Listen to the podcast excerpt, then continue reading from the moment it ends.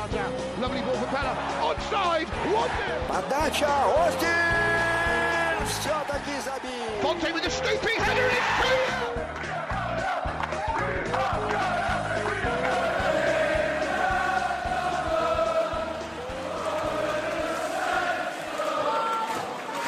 Hello and welcome to another episode of the Southampton Delivery Podcast, a podcast dedicated to the Southampton Football Club and all of the SFC fans.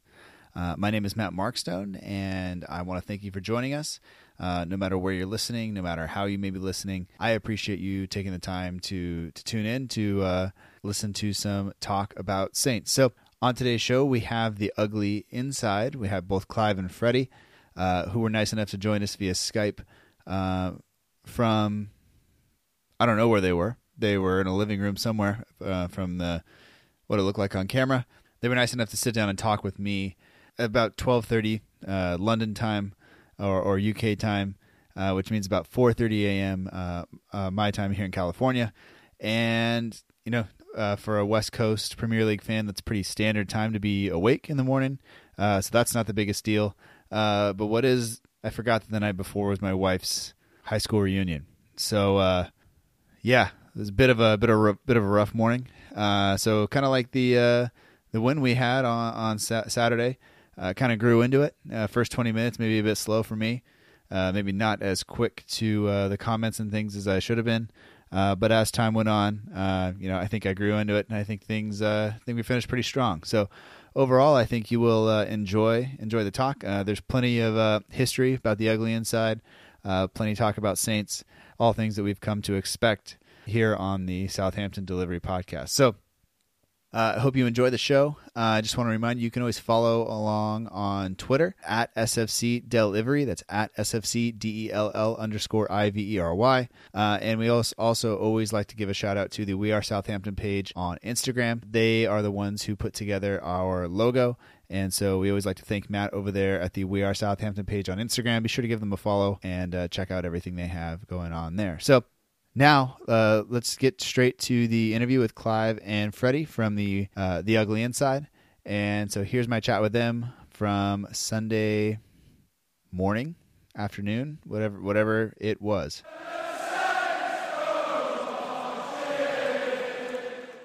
Um, so we'd like to welcome to the Southampton Delivery Podcast, a podcast dedicated to the Southampton Football Club and all the SFC fans. Uh, Freddie and Clive from the Ugly Inside. Uh, thanks, guys, for joining the show, and uh, welcome. Hey, how you doing? Yeah, happy to be here. and good morning and good afternoon, whatever it is over there. Yeah, so yeah. Uh, yeah, all very happy to be here. Uh, thanks. So before we get uh, into the game and all that stuff, you mind telling me just a little bit about the ugly inside and uh, you know kind of how that got started and and kind of how it's maybe changed a little bit over over you know the almost thirty years that it's been around, I guess. So I'm, I guess Clive's be more more uh, Yeah, being- more more qualified to, to tell you the entire story. Yeah, being the old man here. Um, yeah, we started off in 1988 uh, as it literally was me and Nick, Nick Illingsworth, um, our own articles with a few friends putting stuff together, and it was literally photocopying stuff, stapling it in your in your living rooms, and getting a few hundred copies out ready for match time. I guess its birth was probably a little bit further back in the early 80s when Nick started doing something that was similar to what they were doing in Liverpool called the ins and outs. It was what was in in the week and what was out in the week. And it was just a tongue in cheek, taking the Michael, really. Do you have that expression over there? Or? No. Okay. Ripping the piss? okay. All right. okay, right. So that's what it was. It was nothing serious.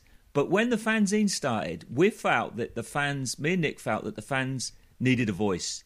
There, there was uh, there was a lot of things going on, you know, ticket allocations and just the way that fans were being treated. We thought it could be a lot better. We thought, and there was the pat, you know, the support for Southampton has always been passionate. You know, you, you're thinking, well, in those days we'd been through a pretty good spell in the 80s, and then we were starting to decline a little bit after Lawrie McMenemy had left. Uh, we had some great players, but the performance generally was starting to go downhill, and, and we kind of wanted to address that, but uh, we didn't realise what was coming over the next few years. Yeah. because we've been we've been through all sorts of stuff, you know, with managers and the stadium trying to fight to get the Dow at uh, up at Eastleigh at the airport, and that never happened. And then finally getting the new stadium. So and then we've had the obviously with Rupert Lowe. So it's it's almost been like one thing after another. But now we're looking pretty pretty positive. Um, the only thing I'd say is right now there's a doubt over the ownership because they clearly want to sell, and there's there's rumours about Chinese investors. Now you never know what's around the corner because these these guys, the Liebherrs, have achieved great things for Southampton. So nothing ever stands still. You're you're always thinking about tomorrow, and and this is as a from a fan's perspective. Well, you, you, you're worried. You're worried. Of course, you're worried. Are these guys coming in going to be genuine? You know, but your first question was about how the fan, the fanzine has changed. Well, yeah, from from that we went on to sell.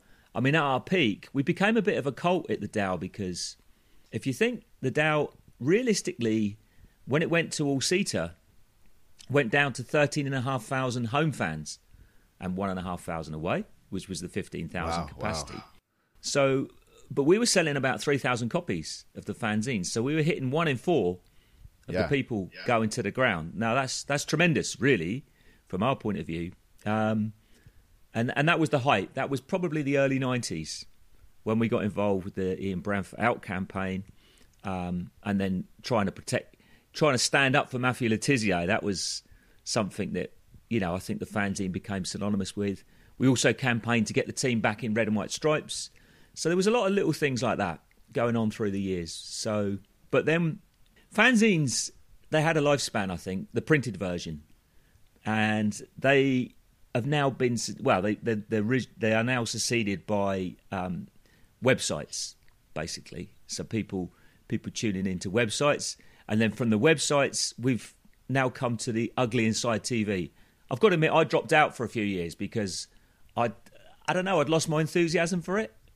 I hadn't lost the enthusiasm for the Saints or anything like that. It was just I just kind of saw a bit of a, a limit as to what we'd achieved. But now we're we've, we're ugly inside television.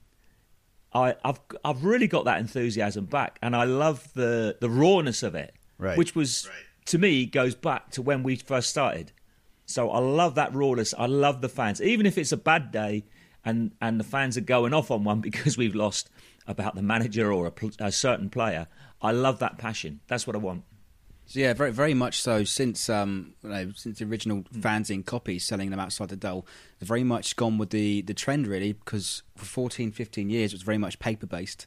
Then year 2000, Nick took it online to the uglyinSide.net forum website, which is still going strong. And you, I think there's still over three or four thousand members still actively involved in the website. So we we saw an opening for these types of fan channels, and there was sort of a gap in the market for uh, Southampton channel. And uh, you know, with the history of the Ugly Inside, we thought it was, it was always going to be it was always going to work, and we're doing really well. And we're just shy of three thousand subscribers in the first just over uh, over a year. So that alone is almost a tenth of the St Mary's support.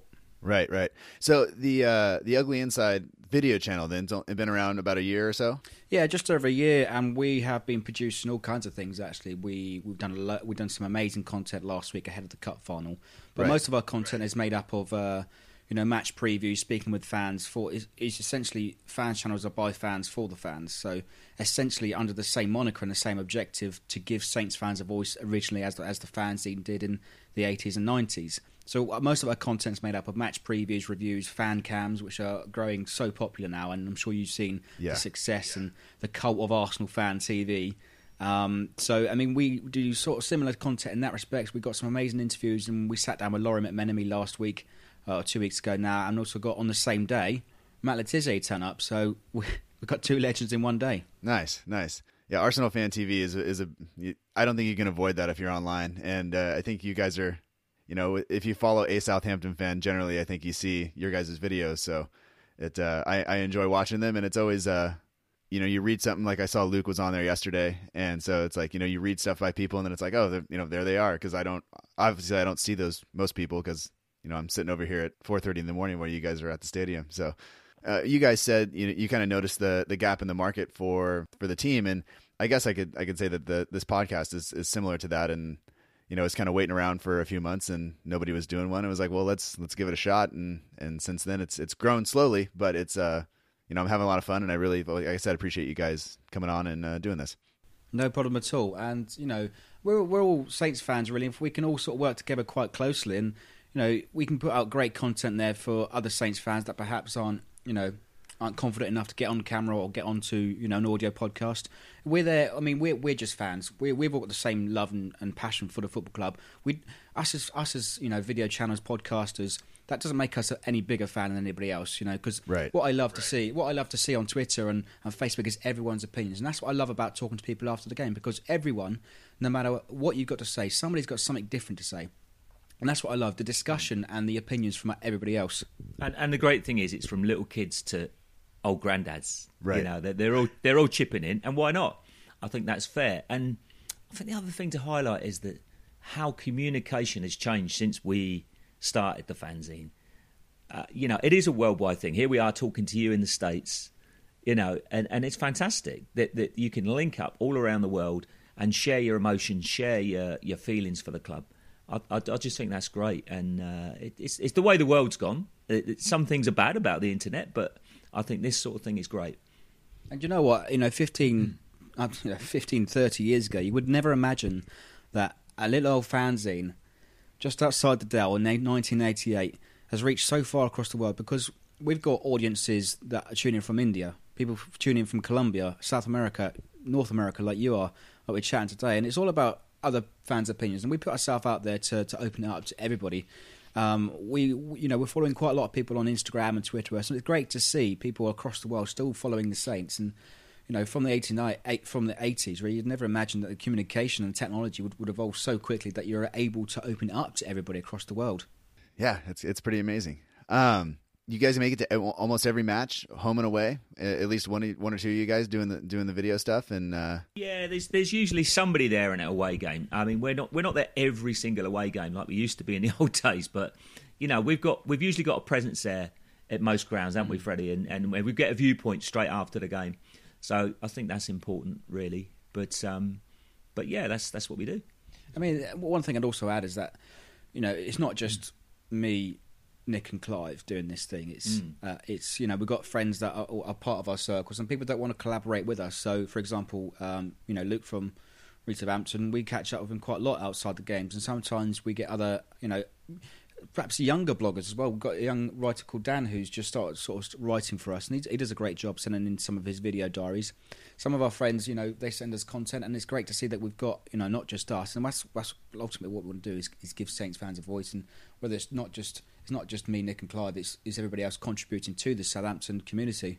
so you know, you guys obviously we made the team made the trip uh, over uh, or up to Watford, over to Watford, whatever it is, um, and we were coming off uh, the cup final, which you know I think we played pretty well, uh, very well most of the game, uh, but didn't couldn't quite pull it out, and I wasn't quite sure what to expect yesterday uh, against Watford based on on what I saw coming off the final, but not quite being able to get there. How did you guys feel going into uh, to yesterday?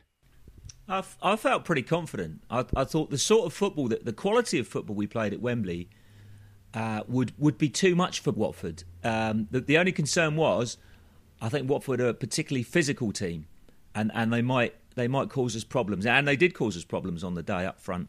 Um, that was my only concern. But so I thought we'd concede, but I thought we'd have enough in us to to win the game. I said three one, didn't I before? But um, so I was I was pretty confident. Yeah.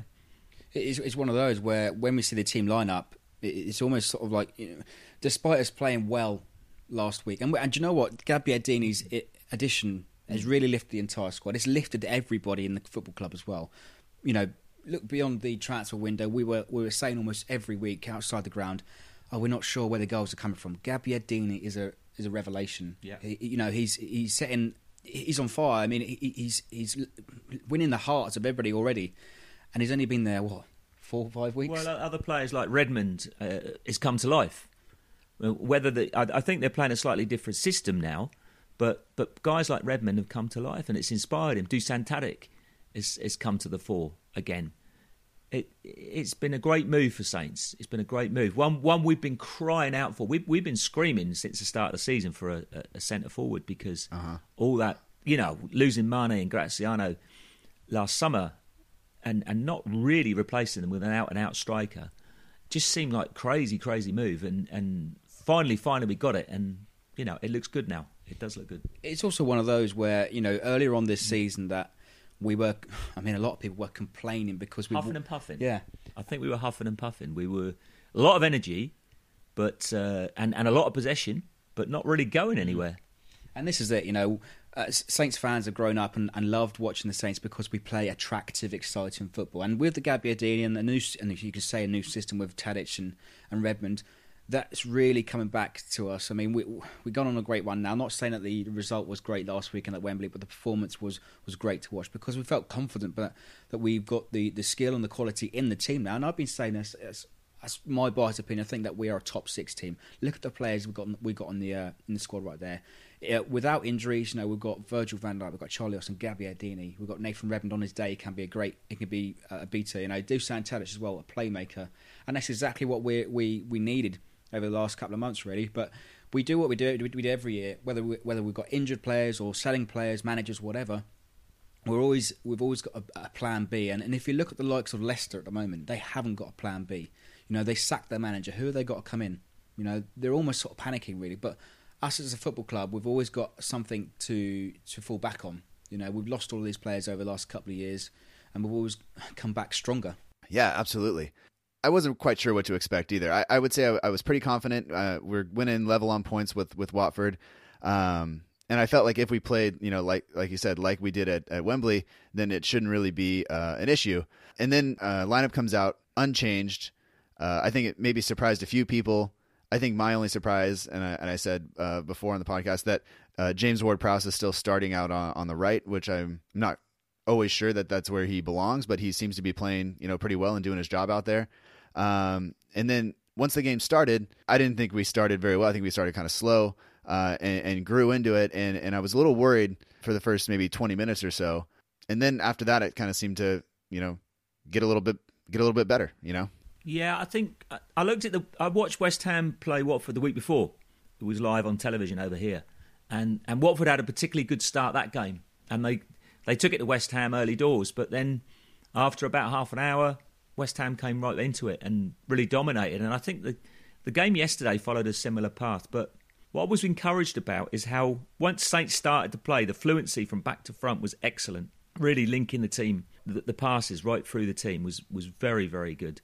Um, you're always worried when you're one 0 down, especially. Um, by the, by the way, if you if you look at the the throw in um, for Watford's first goal, the the guy's feet are well over the line. It should have been a foul throw, but right, right, we, right, we, we, we, we're happy with the results, so let's not moan too much, you know. Uh, but yeah, I, I, thought we, we worked back well, and that goal again, getting the goal just before half time was was key.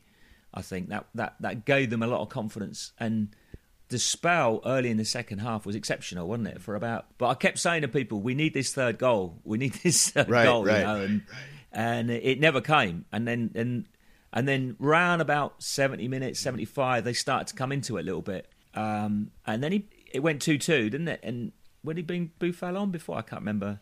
Yeah, Boufal came on around about the seventy minute mark, Yeah, didn't he? He didn't yeah. make again much. He didn't make much of an impression, but he got himself about a bit. And do you know what? Yeah. I'm really impressed by the movement and the desire by our strikers now, by Redmond, by Tadic, by Gabbiadini. He wants that ball. You know, if if it was somebody else, I mean, I think it was Dan that was saying to us in the fan cams yesterday that you know it, Gabbiadini was invited to take that ball off Gomes because he spilled it and he's there. He's, he's like Johnny on the spot. You know, he's, he's there. He wants the, he wants the ball. His, his desires. You know, it's, and that's one of the reasons why people are, are, so in love with Gabbiadini already. Yeah, um, from the uh, the TV coverage that I had over here, you could you could almost see Gabbiadini looking back at Boufal, waiting for him to shoot, and then as soon as he shoots, he's running towards the goalkeeper, you know, and putting him under pressure. And as soon as Gomes spilled it, it's like I'm, you know, it, it was you know eight o'clock, eight thirty here, and I'm just yelling at the TV.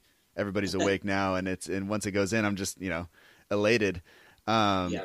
But uh, I yeah, like you said, he he has made such a difference with the team, and I think, uh, like you said, Redmond's gotten a lot better uh, with him playing in up front, and uh, you know Tadic has really come back to life, uh, like the Tadic of last year, where as a lot of a lot of times this year it was like you know it, it- he didn't look they didn't look great, they looked slow, they looked um, maybe a little bit too methodical, and now it seems like we're really taking chances to to run at people and and, and create some problems. Yeah, I mean, do you know what? At two all, I was a bit worried because we'd had all that good spell, and then they got the goal back. But that that just shows you the, the, the threat that we've got, and that third goal was was quite special in a way. I mean, I know it was a mistake by Gomes, but the way that Gabbiadini played on the last uh, defender, you know, Right. the way that he timed his run to stay on side, and he was on side, um, was excellent. It was a real quality bit of play, and and then and then of course Redmond's fourth goal took it to them. So the only disappointing thing was that last goal we conceded. Really, that just seemed a bit unnecessary. Because Tot, uh, Tot- Watford, wish it was Tottenham, but Watford were, were dead at uh, were dead at four two. You could see the head, the heads visibly go down, their body language, and you thought, mm, well, you know, if anything, it's going to be Saints five two. But um, to let that one at the end, it didn't really matter because there was literally seconds left. But you know, it's it's just one of those things that you think the defence isn't right yet, isn't right yet, and whether they're going to play the. Uh, I can't pronounce the guy. I call him Caracas, but this man, this man is uh, muy bueno habla español. Estoy aprendiendo. yeah, yeah. So, um, yeah, yeah. Anyhow, whether we're going to play him or not, I don't know because we've spent a lot of money to get him. So, it's quite an interesting one, that isn't it? Yeah, I mean, you say you say we, we spent a lot of money. Obviously, uh, we're spending a lot on wages. Yeah, that's what I'm wages. I mean, it came in, it came in as a free. Now, do you know what? I, I really hope he's given the chance sooner rather than later because it's one of those where you know he's played at top teams, Barcelona, Juventus, across the world under great managers. Mm-hmm. And I was I fully expect him to play against uh, Watford yesterday, but I hope he gets his chance sooner rather than later, and then he can add to another a great uh, link in the defence, perhaps beyond this season into next. Yeah, I mean, there's the real possibility of a great partnership between him and Van Dijk for you know a season or two. Because what I from what I, I've, I've read, and I, I think I just hope that that Van Dijk's going to stick around. So uh, that could be you know really really powerful. And I think with Yoshida behind them, kind of pushing Caceres and, and, and forcing him to kind of play well, I think it could be you know it could be it could be really really good. But like you said, I'm not sure the defense is is quite set and is as strong as we as we need it to be but I guess I can kind of defend him and just say that you know the uh, that fourth goal or that third goal for Watford that came in, you know somebody's got to get a touch. It doesn't matter who it is, Yeah. you know, just somebody get get something on it. And you know they scored three goals, but I didn't really think any of them were very you know pretty goals. Whereas some of ours were you know well worked and and and just beating their defense rather than uh, than their defense making a mistake. I guess. Well, I think that no disrespect to Watford because they've got uh, what thirty-two points, thirty-one points, whatever. I, I think the manager's done tremendously well to get that many points with what they've got. I think that summed up what you just said, though. That w- quite simply we're a far better football team, but you've got to put the ball in the net and win the game. And um, they still managed to get three. Our goals were football goals; their goals were scrappy goals. But so what? If if they got if they got the draw, they'll take it, won't they? But you know, that's football. That's Well, football. as a famous game show used to say, what do points make? prizes. yeah, and I think anybody, if you just look at the score line, people go, "Oh, and that must have been a must have been a good game," and then, and, and kind of move on. But and it, and it really was. I thought that for large parts of the game, we were the better team. Uh, maybe say other than the first twenty minutes, um, and then yeah, I just thought it was a was, was really really uh, a good performance overall. I'm happy that Saints are playing entertaining, ex- exciting football again. And and you know, a lot of youngsters have been involved this season. I think that's really really good and bodes well for the future. And what what I what I understand from from Puel's objective this season, they were given four objectives. First one, um, qualify for Europe knockout stages. You can you know can cross that off. He didn't it didn't um, you know didn't do that one. Didn't complete that one rather. His second one was to blood in some more youth players. He can tick that box well and truly. I mean, that's certainly that's also down to partly down to circumstances and injuries and rotations and keeping the players fresh, playing in four different competitions. Next one, I believe, would be a top ten finish in the Premier League, which we can. ah, I mean, we're not there yet, but we, we can't, uh, you know, count our chickens. But I'm, I'm, I've got confidence that we can finish in the top ten. But I've been saying to Clive and everybody else recently, there's, there's almost like this mini league in the Premier League. You've got the top six teams, which I think that's probably where how it's going to finish. Then you've got another group of f- five or six teams. Beginning of the season, I would have put Leicester in there, but they're in the next mini league, so almost there's three. So you've got Saints, you've got Saints, Everton, West Ham, West Brom. Um, that's four, and Stoke. So that's the next. That's those are the next five, and the rest are made up of you know dangerous well teams that are in danger of falling into that trap zone. Um, so we're very much, very much amongst the top ten teams, and the, and the fourth one would be to have a, a good cup run, and it can tick that box because we reached the cup final. We've enjoyed a day out at Wembley, despite the result, but uh, you know that's what that's what fans want. We want cup finals at Wembley, and we want success to come with us because I mean, let's face it, we rarely make cup finals. It's probably going to be another ten years. Well, hopefully, it's not going to be another ten years to the next cup final. Yeah, yeah. Kind of looking looking at the game yesterday. Uh, which, you know, which of those four goals would you say? I don't know. Maybe best typifies the the, the performance on the day. You know, uh, is, is there is there one that kind of sticks out to you as, as being a good barometer of how how the game went, or or were they all I just kind of the, there? The second, the second goal just before half time was a really good team goal, and and that's what I, I love Saints when they when they put it together. They they it's just you know it's sweet, it's sweet. The move is is silky, and they, they're all interchanging, and then there's a good finish at the end of it. So I I, I like that second goal. For me, I like Nathan Redmond's goal. Uh, this, his second, it's the fourth one. His second one, yeah. I mean, taking a shot from range. It's, it's like you know we've got to take our opportunities now. And Nathan Redmond, he's had his critics this season, and he got man of the match. I'd say yesterday for sure. You know his movement, his desire to get back into the game. He's also flourishing under playing this new system. So we've seen three systems this season. It's been hard for the, team to adapt to each, you know, every couple of months that we've played a different system. We started off with a 4-4-2 diamond. Redmond was, was well, billed as the next Thierry Henry, but no chance of that, playing alongside Charlie Austin. Um, second one was the 4-3-3 system, which we saw up until well, up until January, really, a couple of months ago. He was playing out wide, sometimes wasn't getting himself into good positions, but I think his best position is playing as an attacking midfielder, just sitting sort of behind the striker, maybe maybe on the left or the right, and that's that's why he done so well at Norwich because of that that position and his movement allows him the freedom to get forward and cut the balls back into the box. And he's got players around him that you know that that've got great movement. I mean, let's I mean let's be honest. Charlie Austin's not the the most mobile, but the likes of Gabby Gabbiadini and Tadic, uh, th their, their movement is second to none, and they want that ball and they want they want to help out Redmond as much as they can. But to be fair to Nathan Redmond, he's had his critics, and I think he's been silencing them the the last couple of weeks. Yeah, uh, there was a stat out on him, a couple of stats out on him yesterday. Uh, he had Redmond had five chances created, five take-ons, three shots, and two goals.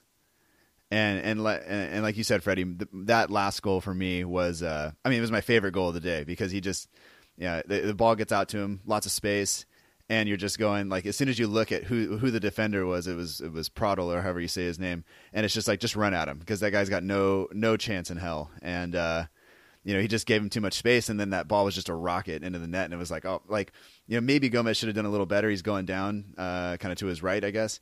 But uh, when, as soon as that ball left Redmond's foot, I was like, oh, that's it, and that that's that the game's done. You know, Uh, hey, you know what? I think I think the turning point for Nathan Redmond was that semi final when he scored a goal against Liverpool. Since then, his confidence is, is, is growing every single week, and you know it goes back to the system, goes back to the players, and I think Nathan Redmond, you know, he- he's he's playing almost to the top of his ability. I mean, I'm sure we can get more out of him. He's only 22 years old. He's got years ahead of him, and I'm sure he can, he can be a great player. And I'm sure he will get a call up to the national England team as well sooner rather than later. Right now it's it's him, Prowse, and uh, and Targett, who's obviously not not fit, but uh, those three have kind of uh, they've been playing together in the England under 23s. I think I'm I'm really hoping that that kind of the, the three of them can kind of continue to play together, and then you know kind of improve both with the national team and with and with Saints. And obviously, uh, I want them to play, and I want them to play well for the national team and everybody else, and, unless they're playing against the United States, and then I need them to kind of you know just take a game off. Well, Matt, Matty Targett has been injured for the best part of the season, but he's on his way back, and he's he's targeting hopefully the, the summer tournament with uh, Pardon the pun. Yeah, yeah. what's that? yeah what He's targeting. I was targeting, yeah, yeah. Sorry, my God, it's been a long night, guys. Um, yeah. Anyway, that's what he's aiming. That's what he's aiming for, right? The summer tournament, the summer under twenty one tournament, which you know he's been part of for many years, hasn't he? Along with Nathan Redmond. I mean, Nathan Redmond got England under twenty one Player of the Year. We were all scratching our heads at the time, thinking, "How did that ever happen?" Because he wasn't playing particularly well at the time, but now we can see. Yeah. Now we can see the last few weeks he's shown what he can do, and let's hope that's that again bodes well for the future because I think he can be he can be an excellent player. Yeah, my my concern for Nathan Redmond is I think he's only one or two caps short of becoming the all-time capped under 21 England player. I hope, I hope he doesn't get drawn into obscurity, and I hope he gets his chance at national level. And I hope he gets more than ten appearances for the national team because he's got talent there, and I'm sure we can see the best out of him in the next couple of years. Yeah, I think he's uh, he's quite an emotional lad. You know, I've met him a couple of times, and he's he's I wouldn't say he's what's the word. He's got ability, but sometimes he gets a bit down on things. His his emotions get the better of him, and and he just needs to uh, keep thinking positive and, and and keep doing the good things that he's been doing the last few games. Because once you once you you know once you take it to people with that ability, you can really do damage. Mm. And I think that's what he's done in the last few games. And that's what that's what that's why he was done so well yesterday because he'd taken on players and his confidence is there to see, and hmm. that's what we like. Play- Confidence is a massive thing with, with him, definitely. With with all players, but with, with Redmond especially. Hmm. I, I just think that he needs he needs somebody putting their arm around him and telling him, telling him, encouraging him all the time. Some play, all players are different. I think he's one of those players you need to put your arm around. Yeah, early on in the season, uh, watching him, there were times when it, it seemed like as soon as he got knocked off the ball by somebody, whether it was a, a defender or an opposing midfielder or something, if he got knocked off the ball, you could see him just come steaming back, and he was going to commit a foul, and it was going to be kind of. Uh, you could see the frustration, I think, because he wasn't scoring and people were riding him, and and now he he's still fiery. I mean, he's got plenty of, uh, fire there, but he's uh, he seems to be a little bit more composed uh, and, and and directing that energy kind of in the in the right in the right way, uh, and that's that's something that I, I truly do. I am enjoying watching, uh, and and think he can do very very well for us out, out on the left. And you know, he's been I think one of the most used players in the squad. He, he seems to always kind of be a constant, um, and I and I hope that I hope that stays there. I, mm. yeah, I, I was a little bit worried at the start of the season because Claude Puel likened him to Thierry Henry, and Thierry Henry he ain't, but he is. he really has got ability in a different way to Thierry, you know, and, and I think we're seeing that now. Mm. That's it. I, Nathan Redmond, I think, is Claude Puel's favourite player this season. He's mm. been selected the most amount of times, probably only second or maybe even first. I'm not. I've not looked at the stats, but probably only second behind the goalkeeper Fraser Forster. But Nathan Redmond, like we said, he's a confident player, and I think Claude Puel he believes that there is ability. Then, you know, he Puel didn't sign him in the summer; he was already lined up, and it was very much a Southampton signing because we developed these young players into top talent. And I hope that the the talent is is developed further because he can be a, a top player, in my opinion. Yeah, absolutely, absolutely. Um, you mentioned Forster being, I think he is at this point the, the most or the second most used, whatever. Um, but so there's been some questions over his form lately, uh, and we we signed uh, the young French keeper. I'm not going to attempt to, pronounce his name, but uh, you know what what are your thoughts on maybe him getting a start at some point, or do you think do you think that spot is just belongs to Forster for now, and and uh, the young guy will get a, a chance over the summer maybe? I think the young guy might get a chance. To be fair, um, Fraser had that bad injury, and I wonder if he's just lost a little bit of the spring in his legs. Because I'm, I'm just looking at that first goal we conceded at Wembley last week, and it just didn't move. It just didn't move. It was a good free kick by Ibrahimovic, but it wasn't right in the corner. You know, it, it had a decent bit of pace on it, but I think most Premiership goalies would have expected to get to that. With with you know, it wasn't like it was over the wall. It was around the wall, so you could see it coming. Hmm. I don't know. I'm I'm a little bit. I've I've been a big fan of Fraser because he came back last season, and it was synonymous with us keeping a lot of clean sheets and and and an upsurge in our form, exactly what we needed. So he's he's done it for us in the past, but there's been a few there's been a few rickets this season where he's made made mistakes. Conceding from free kicks is a is a big thing right now, and um, yeah, it's it's a worry because he was a presence more than anything before. His his size and everything, he was a presence. But if you don't move, you know, it's not good news as a as a keeper. No, I mean a lot of people are giving a lot of criticism re- recently. I think people have likened him to a statue because of his lack of movement. Um, he's, well, I think he is the biggest, only behind. Well, no, sorry, only second biggest keeper, only behind Pant- Pantilimon. Pantilimon, yeah. Um, he he's uh, well, he played at what he played at Watford. He's six foot eight, but Fraser's six foot seven, and there's almost sort of this argument that he you know he can't get down because he's too big. How can you be too big for a goalkeeper? Yeah, yeah. Well, it's it's an interesting one, but but you can't blame him for any of the goals yesterday. That's that's that's one good thing. I I couldn't see any problems with that. The first goal was a bit bit freaky. Won it right in the corner. The second goal, uh, wow, at the near post came really really quick, and the third goal, the bloke was two yards out, wasn't it, at the far post? So Yeah, Yeah. yeah. It's it's it, it's it's a bit of a worry. His form's been a bit of a worry, and I think the the, the new guy will get his chance. So we'll see on that one. But I mean, it, it- looking at the rest of the fixtures now, it's it's really interesting because we're virtually safe of relegation. We, you know, you unfortunately you always have to think, you know, it's to get to that forty point mark, and you know we're seven points away now. Should be fine, but we've got to play six, all of the top six. Is that right? Mm-hmm. Yeah, all of the top six. And the one thing from being a Saints fan is you love knocking those big guys over. It's it it gives you so much. It really does. And and I fancy our chances in a, in at least three of those games. I fancy us, I fancy us to actually win. So it's going to be a fascinating end to the season. All right, all right. You kind of mentioned, you know, we, we have some big teams coming up towards the end of the season, and we are, I think we are safe from relegation. What do you think we have to do, or Saints have to do, in order for this season to be considered a success for, for most of the fans? And or is it, or are we, past that because we're, you know, what what what's your what are your thoughts on that? No, I think a top 10 finish would be a successful season. You know, we've reached the cup final.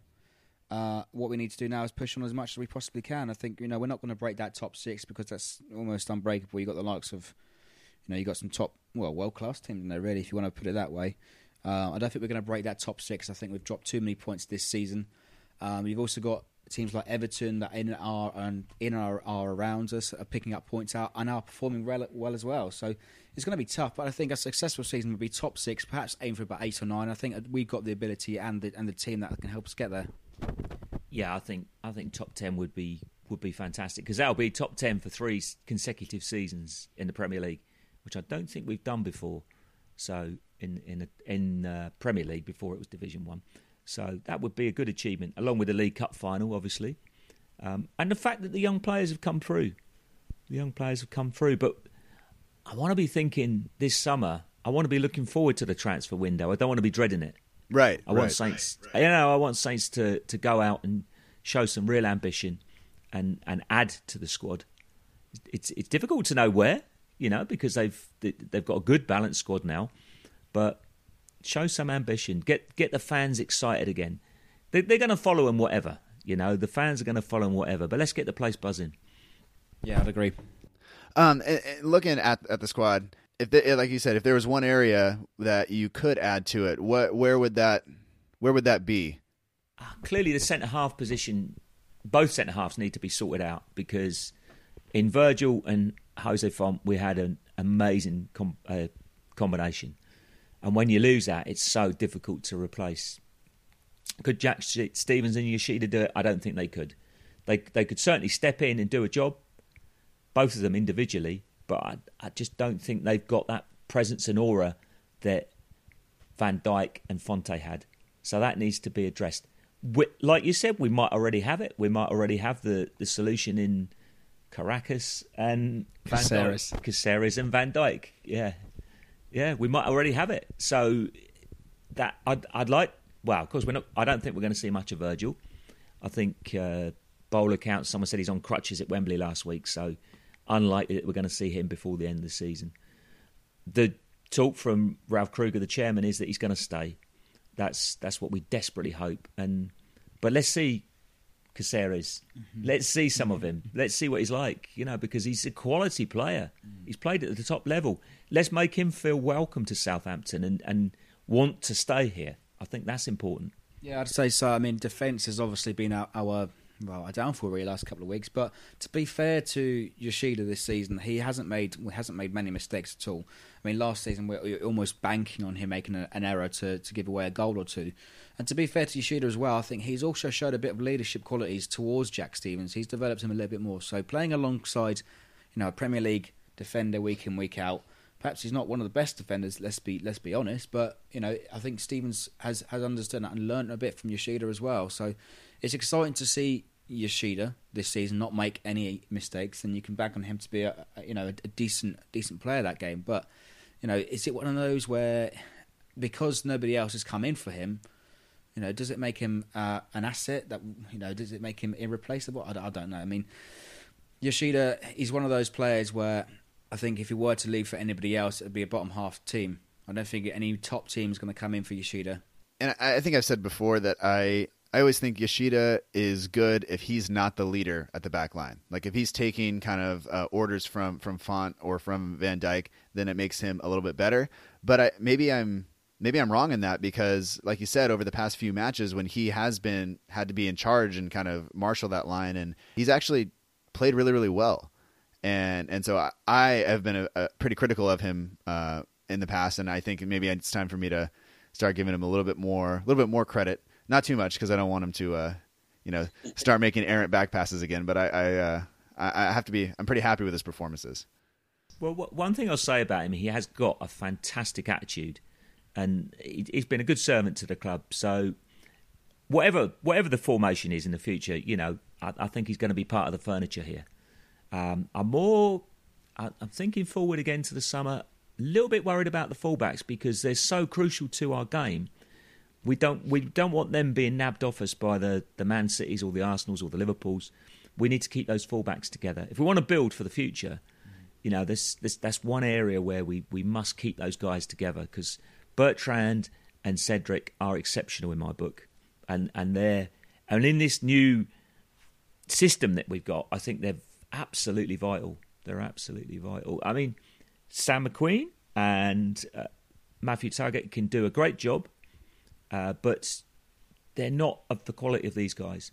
Mm. I'm really excited to see Jeremy Pied um, yeah. put the shirt on. Yeah. He played about half an hour against Watford at the beginning of the season, then he got that ACL in the training. But yeah.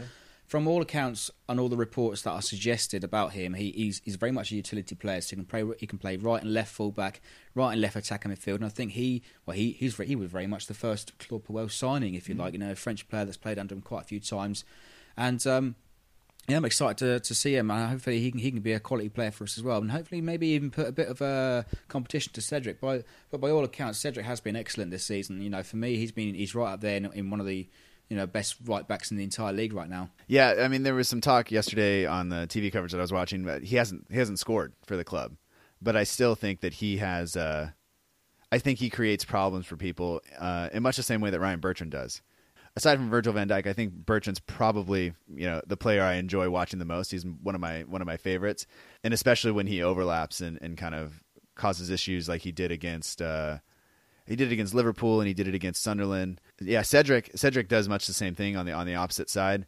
And uh, I think that is an area where we would definitely want to make sure we hold on to that quality because it's not only the people uh, or the the bigger teams in, in England, but you know there was talk of Barcelona coming in for for Cedric too, and that's that would be uh, that would be devastating to watch him kind of go off that way. But you know, we can only do so much about ho- hoping we hold on to him. So, looking forward to two weeks from now. How are you guys feeling going into to, to face to face Tottenham? Uh, let's take it to him. Yeah, let's take it to him. I think the pressure's on Tottenham. I think we haven't got much pressure on us now. I think we're we're pretty pretty decent position. So let's take it to him. Let's let's keep that flowing system going. Um, I'd have, I'd have been very worried six weeks ago. I'd have been very worried about this fixture, but now I'm looking forward to it, and I'm thinking we've got a decent chance. Yeah, me too. I think I mean the, the the, trap that we, we mustn't fall into is because we haven't played another one of those where we've got two weeks off again.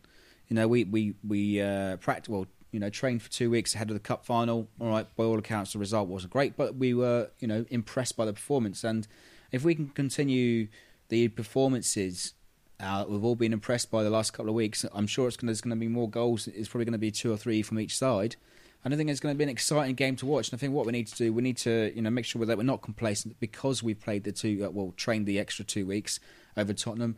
I think we've we've got a good uh, team there that can you know break break down Tottenham, and by all accounts, perhaps some of their their fullbacks are, are there to be exposed because you know, like us, Walker and Rose and uh, Davies, I think because Rose is out at the moment, right they they they like to get forward quite a lot, and we can get them on the counter attack. And I think the likes of Nathan Redmond, Gabbiadini running on, uh, getting on beyond the last man, playing on the last shoulder, and I think it's going to be exciting to see how Alderweireld, Vertonghen, you know, whoever plays centre back that day deals with Gabbiadini because he's a bit of an unknown quantity for Premier League defenders right now because he's only been in the door what four or five weeks. Mm. He's a revelation, already scored six and four.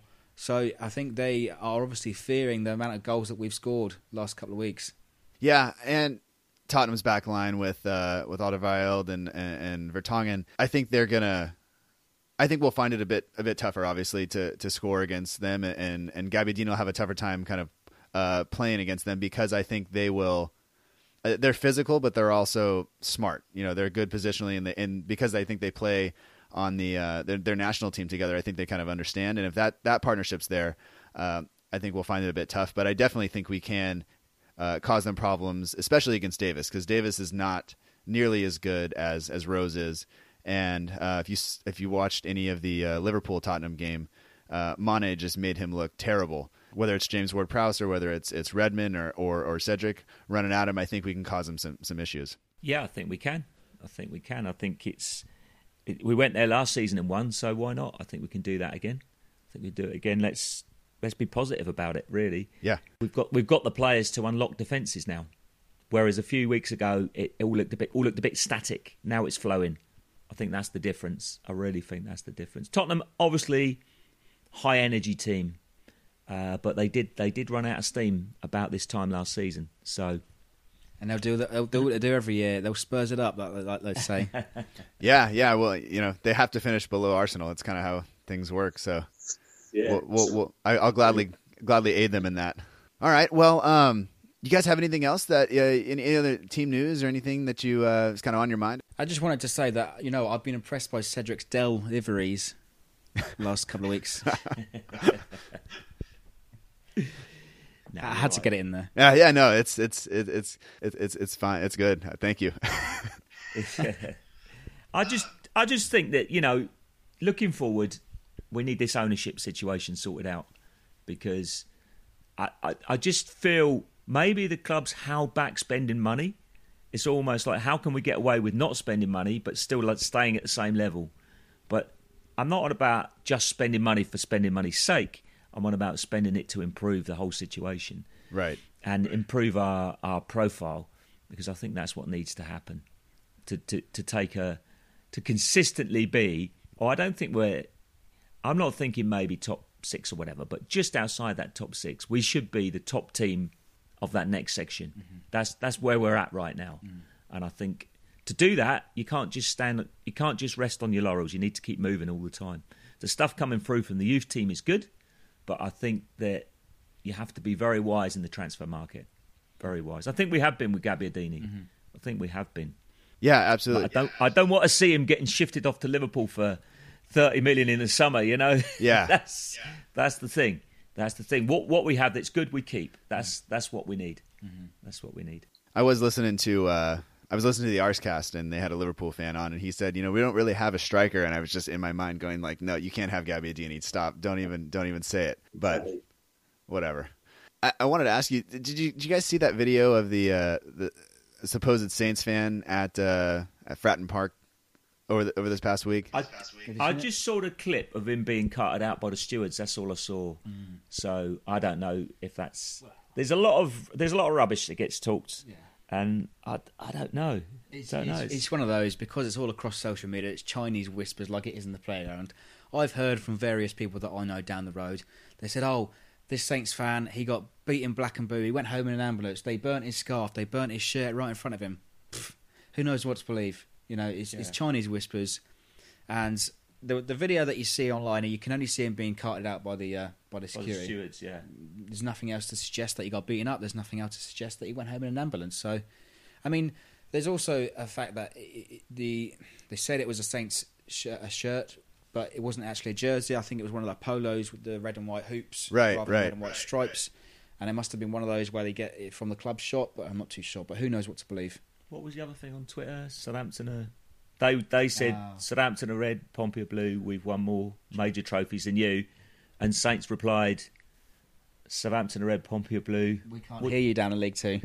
yeah, yeah, and and then uh, you know some other people. I saw some other ones that were that were going around, and it was just. I mean, all of them were were fantastic. It's and I enjoy that because where I live, I live basically halfway between San Francisco and Los Angeles, and so I'm in. I, if I want to there's no home team for me. There's no team down the road. It's it's three and a half hours or four hours to San Francisco. So there's no uh, there's none of that, that that goes around. And so when I see kind of you know these types of things between the clubs, and it seems you know well natured enough, um, I, I, enjoy I enjoy taking part in that. But yeah, I don't know. That was just that's just kind well, of... it, I, uh, you just say where you live there. I'd, I'd just like to say hello, if if the guy's listening, to Tim Mumford, who who uh, put me up when I was out in California. So big big Saints fan, right from way way way way back in time. So Tim, if you're out there, all the best, mate, and up the Saints. All right. Um, well, I'd like to thank you guys for joining the podcast, and uh, I hope to talk to you guys uh, in the future. And I'll uh, until then, I'll just see you guys on YouTube and uh, read your stuff on the website. Thanks for having us. All right. Thanks very much, Matt, and uh, up the Saints, guys. Up the Saints. Later.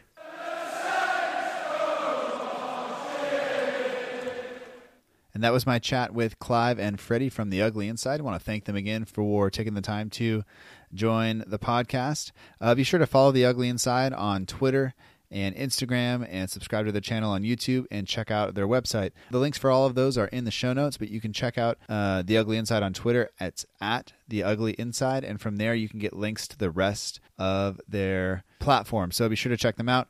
Uh, they have all kinds of things to offer from great articles and analysis to fan cams and a, a, number of other things. So be sure to check them out. And I really appreciated talking to to both Clive and Freddie. It's really interesting to get some perspective from Clive, who has been, you know, doing this since before it was, uh, you know, relatively easy to reach out to a number of people. You know, now we have with social media and things, we can. It's it's so easy for everybody to to kind of have a voice and put their their say out there. And back when Clive was making copies in in his living room and stapling them together and carrying three thousand copies to to the stadium on the weekend, that's uh, that's a big big commitment. And you know, kind of without that, you know, that I think that kind of paves the way for for what you know some people do now, uh, whether it's blogging or going to the games, whatever it is. What that that kind of passion is is really what kind of sets the tone uh, for the rest of us, and uh, I, I, appreciate that because maybe without that, maybe maybe we don't do this. Maybe we don't have uh, the fan cams. Maybe we don't have, um, you know, maybe I don't do the podcast. I don't know because it, it's it's not easy to uh, always put that out there. And, and like Freddie said, it's just another way for fans to kind of show their enthusiasm and their commitment.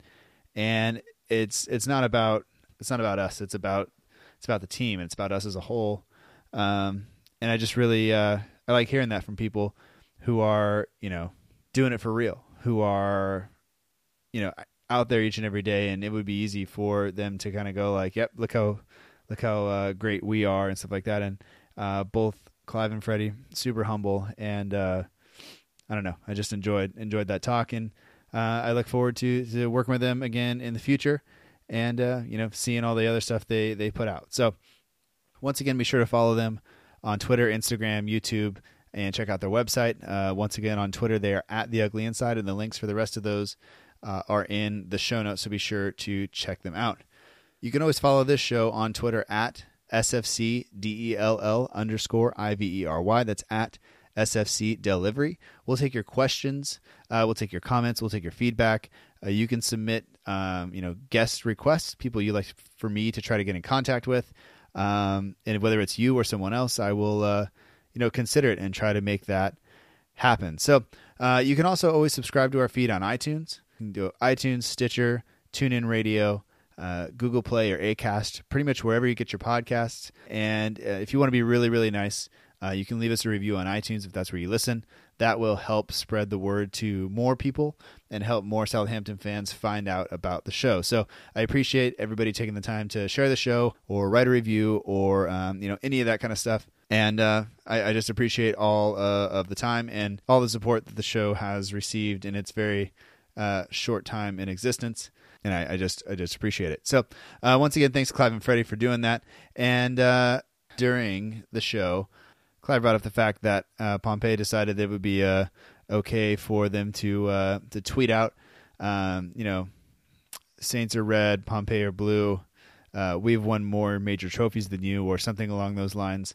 Um, after Saints lost the uh, the EFL Cup final, and I thought Southampton's fan uh, response, the Southampton Twitter account response was was fantastic, and it said Saints are red, uh, Pompey are blue. We can barely hear you from down in League Two. And uh, you know, I took a, a uh, picture of the Portsmouth uh, tweet and uh, I put it out there, and I asked Saints to or Saints fans to give me their best uh, reply. Their best reply poem, and uh, we- we'll read some. And uh, Jake Wilson, who is at Jake underscore Wilson ninety eight on Twitter, um, sent me Southampton are red, skates are blue. Tell me in Europe when you've beaten Inter two, uh, which I thought was was pretty good. Um, I found another one uh, by Dan White, who is at Dan's White. That's at D A N S W I G H T on Twitter. Um, and he, although he did not submit this to me, I, I did I did come across it, and I asked him if I could if I could read it out loud, and he said go for it. So it says Saints are red, Pompey are blue. We just beat Watford, and they've lost to Crewe.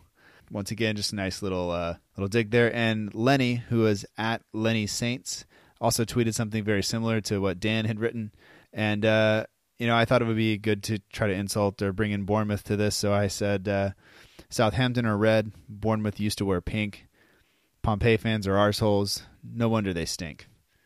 And uh, you know that pretty much just having some fun, uh, reaching out to uh, to people, and uh, you know I always appreciate anybody who um, interacts with the show, uh, makes the show a little bit more fun because it's not just about uh, it's actually not at all about me. It's about all of us, kind of having a good time, putting our voices out there, and overall just supporting the team. So um, that pretty much does it for this week. We will be back next week, and although we don't have a match, um, I'm excited to talk to Mark Sanderson, author of the Bobby Stokes book, and I'm looking forward to uh, picking his brain about Southampton uh, and about writing and about uh, you know a bunch of uh, other things. So I'll put out a tweet later this week uh, asking for any questions that you might have.